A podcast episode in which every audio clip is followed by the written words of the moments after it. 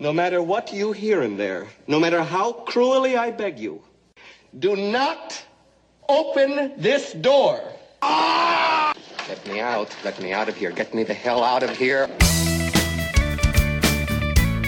Hey there, it's Gary Parrish. It's Monday, November 16, 2020. Welcome back to the CBS Sports Eye on College Basketball podcast, where we sometimes discuss camel fighting and leaky black. Matt Norlander is here with me. And today we're going to be continuing our series of short episodes dedicated to the top 10 of my top 25 and one. Last Monday through Friday, we did the teams ranked 10th through 6th. So today we move on to the school ranked 5th in the top 25 and one. And that school is Iowa. Iowa had five players start at least 20 games last season. Each one of them is back, including Luka Garza, the consensus preseason National Player of the Year. What's to like about Fran McCaffery's Hawkeyes? What are the concerns? We'll get into it momentarily. But first, are you looking for a new basketball shoe? If so, this is Gary Parrish here to tell you that the New Balance Two Way V4 features the groundbreaking use of fuel cell technology with fresh foam, creating the ultimate combination of rebound and cushioning. Every step feels explosive and dynamic, and the upper construction features a lightweight textile that's supportive and breathable. So whether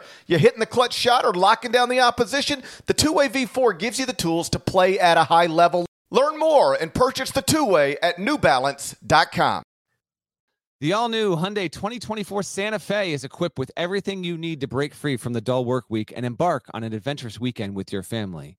The Hyundai Santa Fe's features like available H-Track all-wheel drive, standard third row seating, available dual wireless charging pads. You've got the H-Track all-wheel drive so you can take on those dirt trails and kick up some mud, or the third row seating gets your whole family in to experience the thrill together. The dual wireless charging pads make sure that no one gets stuck in the great outdoors with a dead cell phone. Think about those adventurous activities you can do, like me taking a ski trip up with the family, maybe going on a camping expedition, anything and everything. Learn more about the all new Hyundai Santa Fe at HyundaiUSA.com. Call 562 314 4603 for complete details.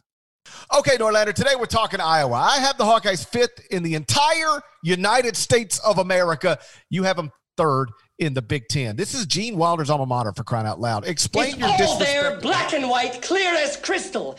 You stole fizzy lifting drinks. You bumped into the ceiling, which now has to be washed and sterilized, so you get Nothing. I'm, we're actually higher than on them than most. I mean, they're 28th at Torvik. They are where are they at KenPom? They're all the way down at 12 at, at KenPom. So uh, listen, relative to what the computers are expecting here, I'm actually pretty good on it. And you frame it as third in the Big Ten. Do I or do I not have Iowa top 10? I don't know. I do. yes, no, I, I, I actually do. Now, I, I do love that we have attached Gene Wilder to this forever, and uh, and I, I I'm gonna roll with that. Um, but listen, and, and li- I know you're the guy that usually says to listen, but I'm going to say listen. Okay, Listen. Li- li- listen. Iowa brings back its starting five. It's going to be offensively top shelf, top three offense in the country. I think that's I think that's a reasonable projection there. Gonzaga probably will be the best offense, and then Iowa might have a good shot at number two. Defensively, this team was less than reliable a season ago. I mean, the Hawkeyes, who again, we're talking about as a top five team in the eyes of GP, top 10 team for me. But this is this is the best it's ever been heading into a season. It's fourth in the AP poll, by the way. So the AP voters are even higher on them than, than you are. But 20 and 11 last season, 97th in defensive efficiency, and lost three of its final four games. The only win was at home against Penn State. There's enough there that makes me say I just prefer, by narrow margins, Illinois, who we've already talked about, and then Wisconsin, who we've already talked about. So we agree on the top three teams in the league. We just disagree on the order. I I'm hoping that McCaffery and his staff are able to turn Iowa into a top 50 defensive unit, which is not going to be an easy task. But if it does, if they do do that, then there's no there's no doubt about it. Iowa's going to be a top 10 team in America, and not say 20 or even 23rd, which is what it finished last season at KenPom as the 23rd best team in efficiency margin. Yeah, they were 23rd at KenPom, but 95th or 97th in defensive efficiency. And we talked about this a few weeks ago, I believe, on the Big Ten podcast. Um, there's only two teams in the history of the KenPom database that dates back to 2002 that have finished in the top 10 at KenPom while also finishing outside of the top 95 in defensive efficiency. I won't hit you with the trivia time because we've been through that, but one of them is the Notre Dame team in 2015, finished 99th in defensive efficiency, but still ninth at KenPom. The other is Missouri in 2012, finished 111th in defensive efficiency, but still seventh at KenPom. Neither team made the final four. So I guess what I'd say uh, now is the same thing I said then. It is possible to be very good being this bad defensively, but it's rare. The bottom line is that if Iowa wants to be what I think they can be, uh, go to the Final Four for the first time since 1980, they're going to have to be better defensively. They don't have to be top 25, but I do think uh, they're going to have to be much better than 97th. So let me ask you this Can a team because it's not like they're well they were 97th last season but man they're enrolling a five-star point guard who is a you know, who's ashton hagans on the defensive end of the court and they're enrolling a five-star center who is a Musa Cisse level rim protector. Like it's the same guys. The same guys that finished 97 are the guys that they're going to be relying on to be better defensively this season. Can that happen? Like, are we just being, because I, if I'm being honest, I can totally envision a scenario where we go, we're looking up in February and nobody's playing any games. I'm just kidding. I could totally envision a scenario where we look up in February and we go, you know what? Iowa was a good team led by a great player last season. And that's exactly what they are this season. They're a good team, just a good team led by a great player this season. I could see that, sure. Yeah, I mean, it's actually a Stark at over at uh, with Torvik's numbers. He's got Iowa projected to have the 115th best defense in America. Again, this is just a projection. That's a that's a drop off from where it was a season ago. I don't think that's going to happen there. I don't think that Iowa can convert itself into being uh, even a B plus level defensive team. But I do think if you bring everyone back, you know.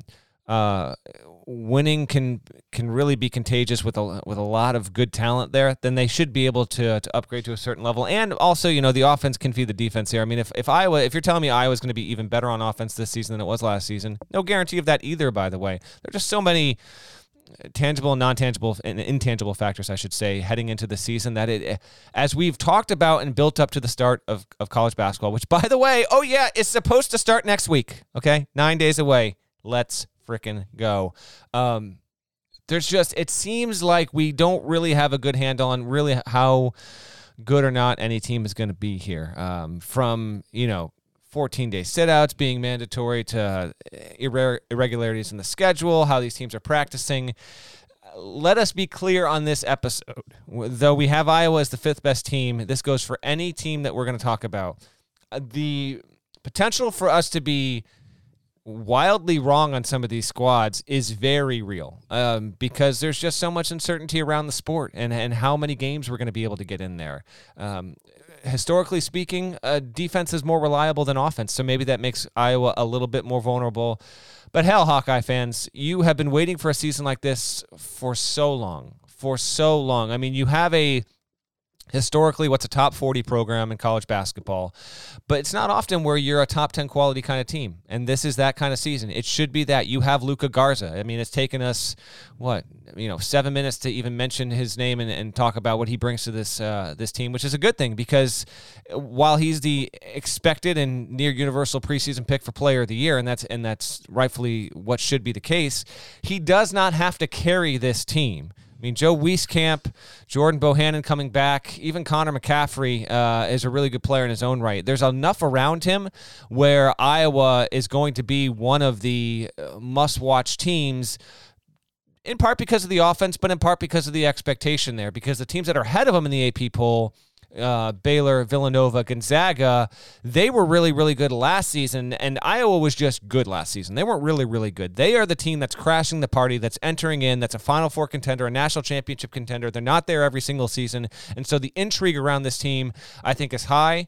Fran McCaffery has had moments across his Iowa career where he has been rightfully criticized for his brutal temper on the sidelines, slamming chairs, screaming at players' faces. You know, there have been some some bad moments, but the program has stuck with him, and now in what is going to be his 11th season, he has brought the, this program finally to what should be its apex, and in doing so, uh, has a good chance of being the best team in what will be the best conference, the Big Ten. It is a little unfortunate um, that when people think of Iowa basketball, that they do think of Fran losing his mind on the sideline because he's a really good coach, and yet you know it's it's angry Fran. Like we've even joked about it on the podcast. I'm wondering, and I, am I'm, I'm asking this uh, sincerely: Do you think the Gregg Marshall situation. Now, let me be very clear. Fran McCaffery has never been accused of, of, punching a player or choking an assistant coach. He just like loses his mind sometimes on the sideline. But do you think, given the Gregg Marshall situation, that it will have coaches trying their best to be more under control, especially while on national television? And specifically, do you think it'll have an impact on on Fran McCaffery because he is one of the um, one of the coaches most connected to wild sideline behavior?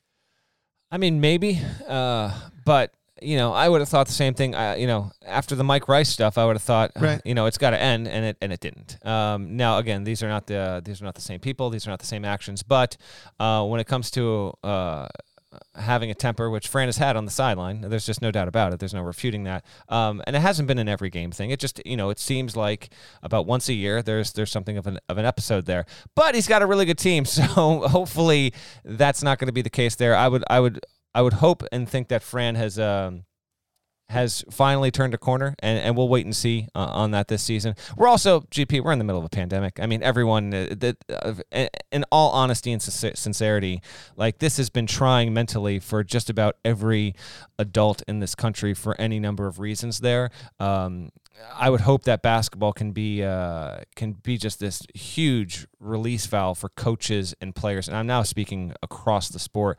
I mean, even for you and me, like we've been, uh, you know, we've been happy to continue with this podcast regularly in the off season, and we sincerely appreciate everyone that's been continuing to listen. Like the people that leave the reviews that have subscribed, like the numbers have been very good. We're so appreciative. But I am so damn ready for games. Like I, I just I am starving to actually talk about previewing matchups, watching the games and reacting with you on this podcast. Like uh, we are just almost there. It's just been the longest offseason in the history of modern college basketball. And uh and so, you know, this is a bit of a tangent, but I think everyone and this comes from talking to coaches too, where it's like our guys just want to play, man. They're just they're just so eager and anxious to finally get out and play for their mental health. Because you have guys that have been like they've had to be, literally be in their dorm rooms for 14 20 days at a time because of contact tracing and, and quarantine stuff. They just want to play the games as much as possible. And if you're a team like iowa where you know the hype is there you, everyone's back we can win a national championship they're champing at the bit yeah, and like it's such a good fan base. Like I want them to have this great season. I want it to live up to expectations. Obviously, it's happening um, under less than ideal circumstances, right in the middle of a dumb pandemic. But uh, like, I, I, I, I like the Iowa fan base, and you, you, you know, seasons on paper like this don't come along that often at Iowa. Again, it's a program that hasn't been to the Final Four since 1980. At Kansas, you're always operating preseason top 10. At Duke, you're almost always preseason top 10. Kentucky, same thing. At, at Iowa, I don't want to say this is a once in a 20 year thing, but it's it's not a normal thing. And beyond that, like one of my best friends married an Iowa girl, so I've got strong Iowa ties now. I was in a wedding last year with just me and a bunch of Iowa girls, so I'm uh I'm, I I I have strong I have strong personal connections to the state of Iowa now. So I actually want this to to live up to expectations. Also, I'm a big Luka Garza fan.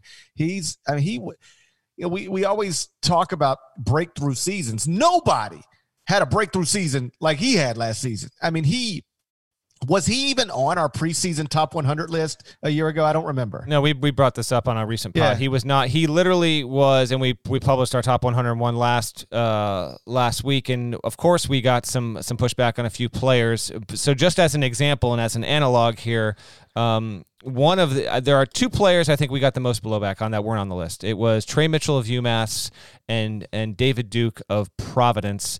And uh, David Duke could be the Luka Garza of this year, in that like we could look up and if Duke cracked the top fifty, I, I think that would be understandable, and I, I could see that happening. Luka, like Duke really just like he legitimately like just missed because I remember hearing from Iowa fans last year about this and and tell him like you know we did a top 101 list. Luka I think was like 103, so he should have been on the list, but he was he literally just missed the cut there, and then lo and behold, hell, man, he goes on to become you know a top two player in the sport last season. And now returns as the player of the year.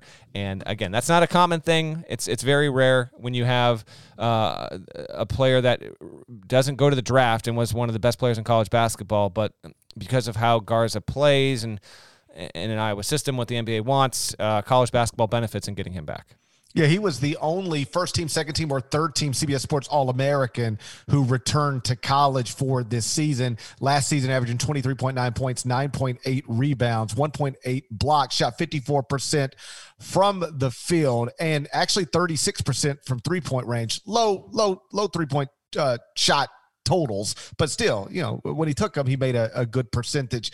Um, there was some Luka Garza slander in our Slack a few weeks back um, with our some of our editors and other college basketball writers, where some were suggesting that if other players were given the opportunity that he's given, they could average similar numbers. I, I, think I was busy, so I didn't chime in. But do you subscribe to that at all? Like, I, I don't think Luka Garza is Luka Garza because he's playing at Iowa. I, I think Luka Garza would be posting numbers like this basically anywhere.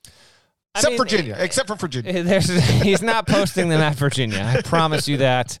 And uh, eh, you throw Luka Garza on Duke. I don't know if he's necessarily posting up these kind of numbers. There might be a few programs, but in general, like with who he is, I mean, Iowa might help it a little bit. Fran's an offensive minded coach, but I don't think that he's incapable. Like if you throw Luka Garza on Gonzaga, I think he's putting up these numbers. If you throw Luka Garza on Creighton, I think he's putting up these numbers. So I don't think it's an Iowa only thing. Like if you put him on Oregon, I think he's putting up these numbers. So no, I don't think it's an Iowa only thing. And I'm not here to stand for Luka Garza slander. That's not going to happen on this podcast, not, not, when he's been as good as he's been and uh, has continued to thrive. And again, I think I mentioned this like a couple months ago on a podcast, but there was some video that was put out where he was like working on his hook shot. And if that is, I'm telling you, I'm going to lose it if that is truly, if, if we are talking a couple games into Iowa season, Luka's dropping these baby hooks and, and it's, and that adds to the arsenal, it's over. It's done best player in college hoops. It's uh, it's very tantalizing. I love the idea of Garza being like, I'm going to get even better, and I'm going to bring in uh, Kareem's go-to move because it's if you master that shot, and again, you got to be comfortable with putting it into your game, implementing it, having your coach be good with it, and it's it's an unusual form. But if you can master it, it literally is unguardable. You cannot stop that shot. It is not blockable when you're as big as Garza is. You have that kind of length, and you're used like that. So if that's going to be uh, part of what he brings into the game, then it is truly a game changer, and all the more reason why he should be considered the the front runner for best player in college basketball. He is by basically everybody, and yet here's the truth: um, the front runner for player of the year in college basketball almost never wins player of the year in college basketball. Last season, people were just as sure that it should be Cassius Winston as they are now that it should be Luka Garza. And yet, Cassius Winston didn't, didn't sniff any of the postseason National Player of the Year awards. Now, that doesn't mean that it shouldn't be Luka Garza heading into this season. There is no appropriate alternative to Luka Garza, ex- unless you you're just going to take a flyer on a freshman, specifically Cade Cunningham. Eh, there is no returning player in college basketball that you can make a reasonable argument for um, above Luka Garza. But so I don't mean that anybody's wrong, including us. Like Luka Garza should be the preseason player of the year, but history suggests that uh, the preseason player of the year in this sport is is often not the postseason player of the year for for a variety of reasons. Yeah, I I mean, we do this on an annual basis and we've only been right once in the past decade. Trivia time. Okay. Who's the only preseason player that became the player of the year that CBS Sports accurately tabbed at the start of the season in the past decade? Who? Mm-hmm. Anthony Davis? We did not pick Anthony Davis. I have the entire list in front of me here. Anthony Davis was not our preseason player of the year the year that he won it. You know who was the preseason player of the year that year? Harrison Barnes? Jared Sullinger. Hmm. Jared Sullinger was our preseason player of the year the year that he won it. The winner happened in the past three to five seasons. I'll keep it a roving target there. Player was the national player of the year and the preseason player of the year. Mm-hmm. So, uh, Doug, Doug McDermott? The year Doug McDermott won, our preseason player of the year was just brought up on last week's podcast. We had Andrew Wiggins as the preseason player of the year. Give you one more Oh, guess, and then I'll That- give you the. That's, that's the probably answer. my that's probably my fault. I apologize. Yeah, well, you know, it, it's okay. No worries. One more guess. It's happened since 2016, so it was either 16, 17, 18, or 19. It was one of those years. Well, this is one of those times where I can't even remember who the players of the year were. Uh, I, I, without a doubt, that's what makes this so much fun. Um, was it Terry Teagle? 1981? No. let, uh, let- let me let me try to figure. I I will not be able to figure this out. All Just- right, here we go. uh, I'm going to give you the list. All right. Okay. In 2011, we picked Sullinger. Davis won it. In 2012, we picked Cody Zeller, but Trey Burke won it. In 2013, we picked Wiggins and McDermott won it. In 2014, we picked Jahlil Okafor, but Frank Kaminsky won it. 2015, this one seems like a major miss in retrospect. Uh, we picked Kyle Wiltjer, but Ven- uh, Denzel Valentine and Buddy Hield actually split the split those awards. In 2016, we understandably picked Grayson Allen, but Frank Mason won it. 2017 is the year, but I'll get to that in a second. In 2018, we had RJ Barrett. I don't know who that is, but Zion Williamson won it. And then in 2019, we picked Cassius Winston, Obi Toppin won it. And to be fair, Garza did one one last season through Sporting News. 2017 was the year. We picked Jalen Brunson, and indeed, that was the correct. How about that? There we How about go. that? There we go. So we have Garza. History's not on our side, and to me, Cade Cunningham would be the uh, the leading candidate to win it over him. But who even knows? I mean, Obi Toppin was easily in our top 101 last season. He was top 50, I believe. Uh, he wound up being uh, the winner there. And uh, by the way, like Garza deser- deserves all the pub, but he's not. Again, he's not the only dude here. Iowa's going to be a great offensive team. Wieskamp is uh is a top 60 player in the country, and I think that Bohannon could have a case. He didn't get onto our list, but I think he's in the conversation for top 100 status there. Uh, so keep that in mind. I mean, CJ Frederick is back as well. There's a lot here with Iowa. And uh, they're a, very fun team. I, I can't wait to see what they do. And again, like they, Fran McCaffery wanted to schedule a tough game. Mark Few uh, basically was borderline fearless in, in scheduling any power conference team in the non-conference. So they are going to try and play each other in early December in South Dakota. That's tremendous, and that could be the. We have a lot of must-see games in the non-conference, but if that we get to a point where like Gonzaga and Iowa are both in the top three from an offensive standpoint, like that's even better than Baylor versus Villanova or Gonzaga versus Kansas. These are all really, really good games, but Iowa Kansas could be like 99 to 96 kind of game. So it could be as entertaining as any projected top 10 matchup we have in the non-conference in the first three weeks of the season. And that Gonzaga Iowa game is December 19th. You'll be able to watch it on CBS Sports. That's America's most watched network. It is the network of stars. Shouts to Devin Downey. Shouts to Chester, South Carolina. Shouts to Terry MF and legend. Shouts to Larnell. Thank you guys for listening once again. And we will talk to you again on Tuesday when we will profile the team ranked fourth in my top 25 and one as Tony Bennett's Virginia Cavaliers.